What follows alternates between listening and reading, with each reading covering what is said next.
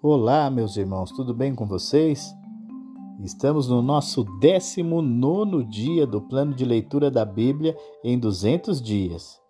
E hoje nós lemos Levítico, capítulo 23, encerramos o livro de Levítico e começamos Números e fomos até o capítulo de número 2. O capítulo 23 de Levítico trata das festas sagradas destinadas às comemorações e adorações. Haviam três festas principais do ano religioso israelita: as pães asmos da Páscoa, as primícias da colheita de Pentecoste no início do ano e a colheita de tabernáculos no meio do ano. Nessas três ocasiões, todos os homens de Israel deveriam se reunir no local central de adoração. As pessoas participavam dessas festas com uma mistura de solenidade e alegria. Eles foram humilhados diante de Deus, mas gratos a Ele por sua salvação, misericórdia e provisão inesgotável, pois antes de Deus dar a seu povo os detalhes destas festas, ele os lembrou que o mais básico de todos os seus dias religiosos especiais era o sábado semanal de descanso santo. Na empolgação das festas anuais, as pessoas não deveriam esquecer suas obrigações semanais regulares. O ano religioso israelita começou com o mês que celebrava a Páscoa e a fuga do Egito. Era a estação da primavera em Israel e corresponde ao mês de março e abril no nosso calendário.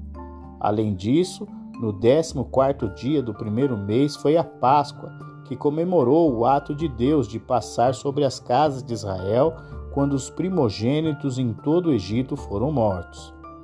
Imediatamente após a Páscoa foi a festa de sete dias dos pães asmos. Isso foi uma lembrança da partida apressada do povo do Egito, quando eles não tiveram tempo de assar o pão fermentado, mas carregaram a massa e as assadeiras com eles, assando como estavam. No dia seguinte ao primeiro dia da festa dos pães asmos, um maço das primícias das colheitas de cevada foi apresentado ao sacerdote, que acenaram para cima e para baixo na oferta para Deus. Esse foi o reconhecimento do povo a Deus por ele ter dado a colheita que eles estavam prestes a colher. No mesmo dia em que apresentavam a oferta de feixes, o povo também apresentou sacrifícios de animais. Eles buscaram perdão pelos seus pecados por meio de uma oferta pelo pecado, e em gratidão a Deus por seus dons, eles se consagraram e ele novamente por meio de uma oferta queimada. Assim, eles também reconheceram seus cuidados e provisões em geral, apresentando uma oferta de cereais, uma oferta de vinho tirada da sua comida diária. Somente depois de reconhecerem toda a colheita como pertencentes a Deus, eles puderam se beneficiar dela por si mesmos. O capítulo 24 relata mais instruções dadas por Deus. As instruções são dadas para lembrar os israelitas de suas responsabilidades diárias e semanais em relação ao santo lugar. Para começar, o povo tinha que fornecer o óleo para que os sacerdotes pudessem manter a lâmpada acesa continuamente.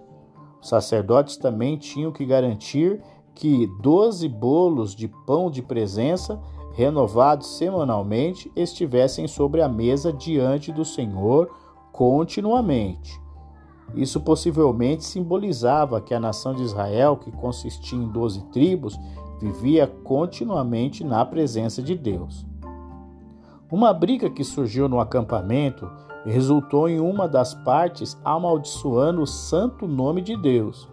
Esta não era uma linguagem ruim, mas um discurso que mostrava um espírito irreverente e rebelde em relação a Deus, possivelmente influenciado por atitudes trazidas do Egito.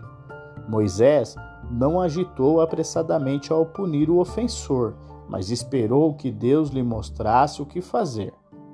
Mas o julgamento de Deus era de qualquer pessoa, independente da nacionalidade, ouvida xingando o seu nome, essa pessoa teria que ser apedrejada até a morte. O princípio que Deus estabeleceu como base do julgamento, tanto em ofensas civis quanto religiosas, era que a punição tinha que ser proporcional ao crime. Ele nunca deveria assumir a forma de vingança e nunca deveria exceder o mal que havia sido feito. O capítulo 25 trata dos anos sabáticos e do jubileu. Assim como as pessoas e seus animais de trabalho é, descansavam um dia em sete, também a terra descansava um ano em sete, pois a falta de cultivo durante esse sétimo ano, ou o ano sabático, deu às pessoas a oportunidade de reconhecer de uma maneira especial que Deus era o legítimo dono da terra. Ao mesmo tempo, deu à terra a oportunidade de renovar seus poderes de reprodução. Portanto, após sete lotes de sete anos, houve um ano sabático adicional chamado Jubileu ou Quinquagésimo Ano, o ano da restauração. Nesse ano, todas as terras que haviam sido vendidas ou trocadas de mãos durante os 50 anos anteriores retornavam ao proprietário original. Isso ajudou a manter a justiça de distribuição original da terra.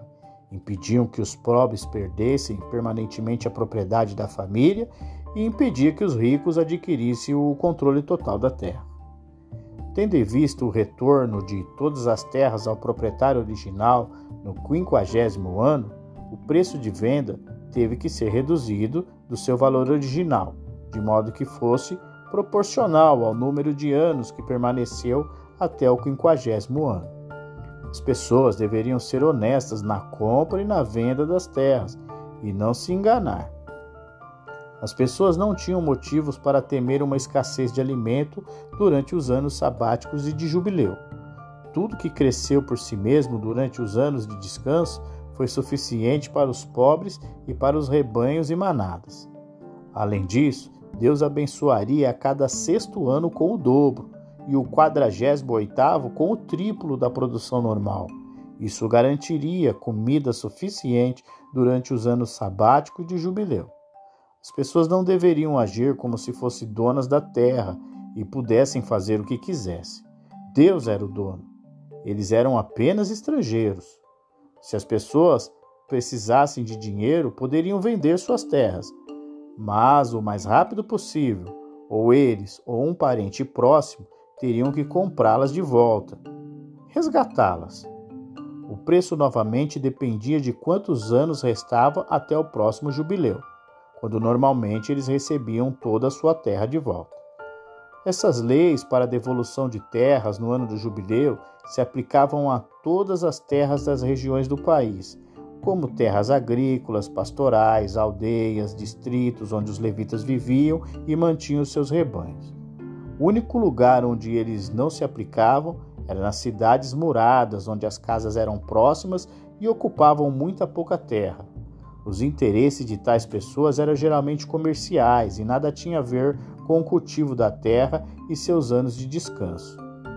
Como todo Israel tinha uma relação especial com Deus, os israelitas não deveriam tirar vantagem um do outro. Eles podiam emprestar dinheiro aos necessitados, mas não poderiam cobrar juros. Eles podiam empregar aqueles que desejavam trabalhar para pagar suas dívidas, mas não podiam tomar essas pessoas como escravas permanentes, como estrangeiros. Quando os israelitas se venderam como escravo aos estrangeiros residentes para pagar dívidas, seus parentes tiveram que fazer todos os esforços para comprá-los de volta. Eles deveriam fazê-lo de maneira justa pagando o equivalente ao salário de um trabalhador pelo período entre o dia da transação e o ano do jubileu, quando normalmente os escravos seriam libertados. Os mestres deveriam considerar também o bem-estar de seus escravos e não os tratar com severidade. O capítulo 26 refere-se às promessas e avisos, às obediências e às desobediências.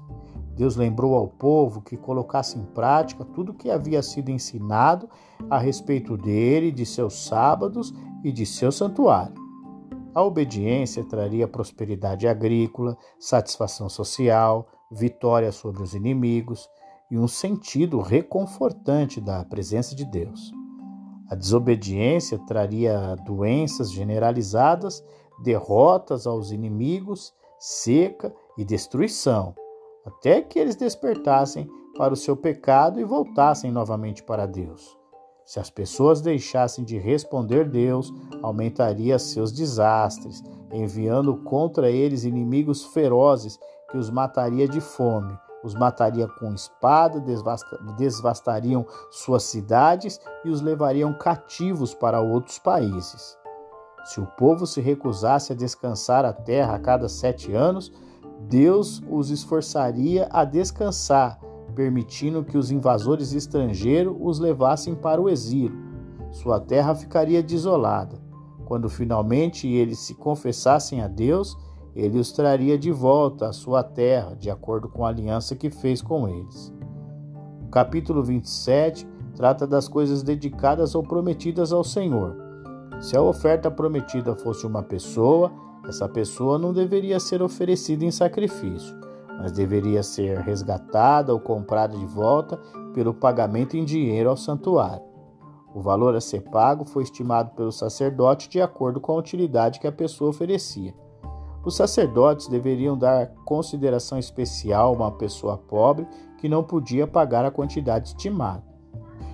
Em relação ao voto de animais a Deus, se uma pessoa jurou um animal limpo, ou seja, um animal elegível para sacrifício, ele não poderia resgatá-lo.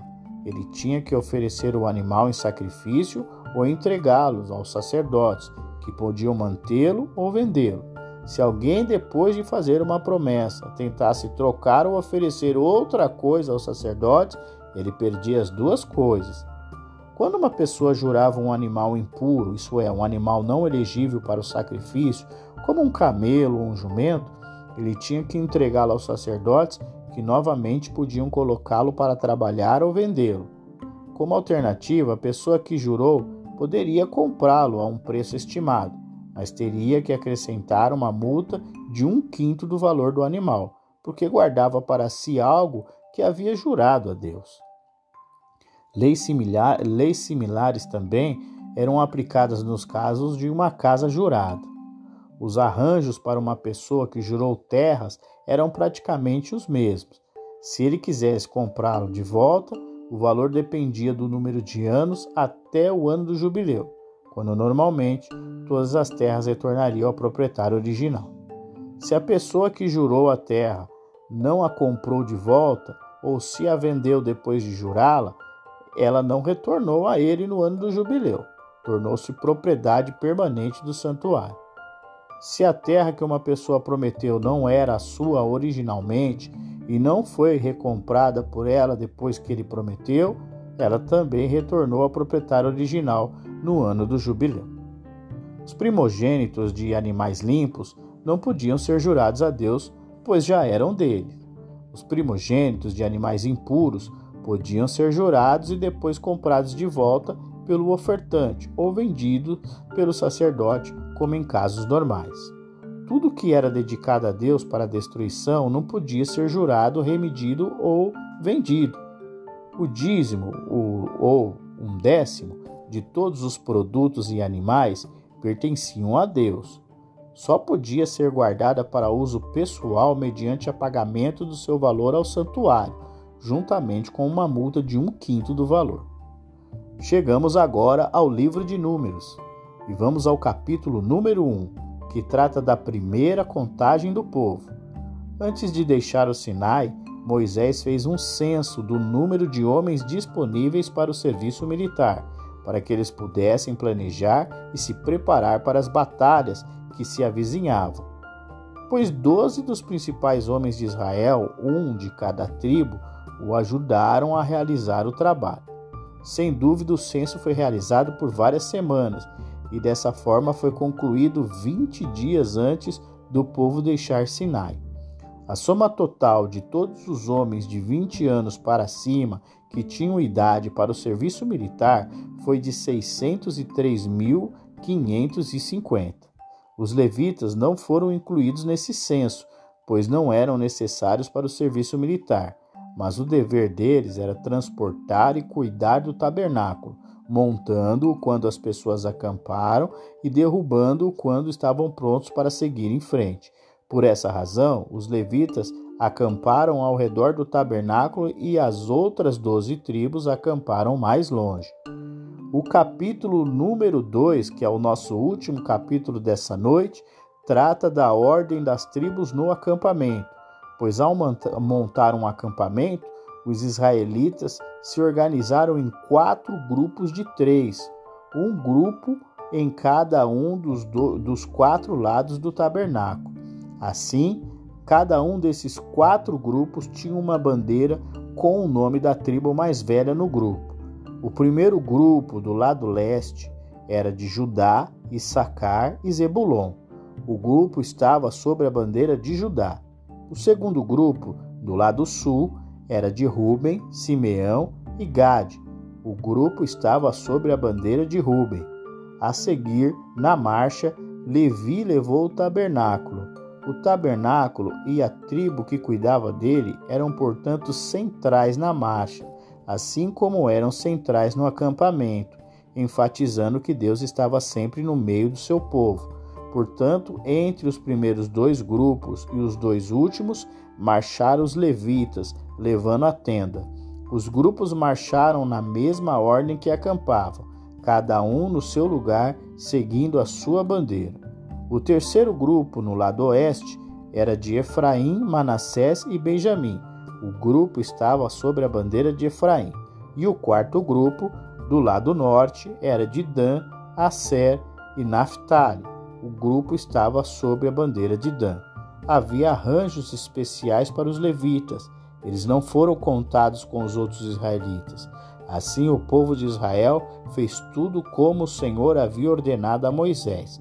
Eles acamparam, cada grupo debaixo de sua própria bandeira, e cada israelita começou a marchar com o seu grupo de famílias.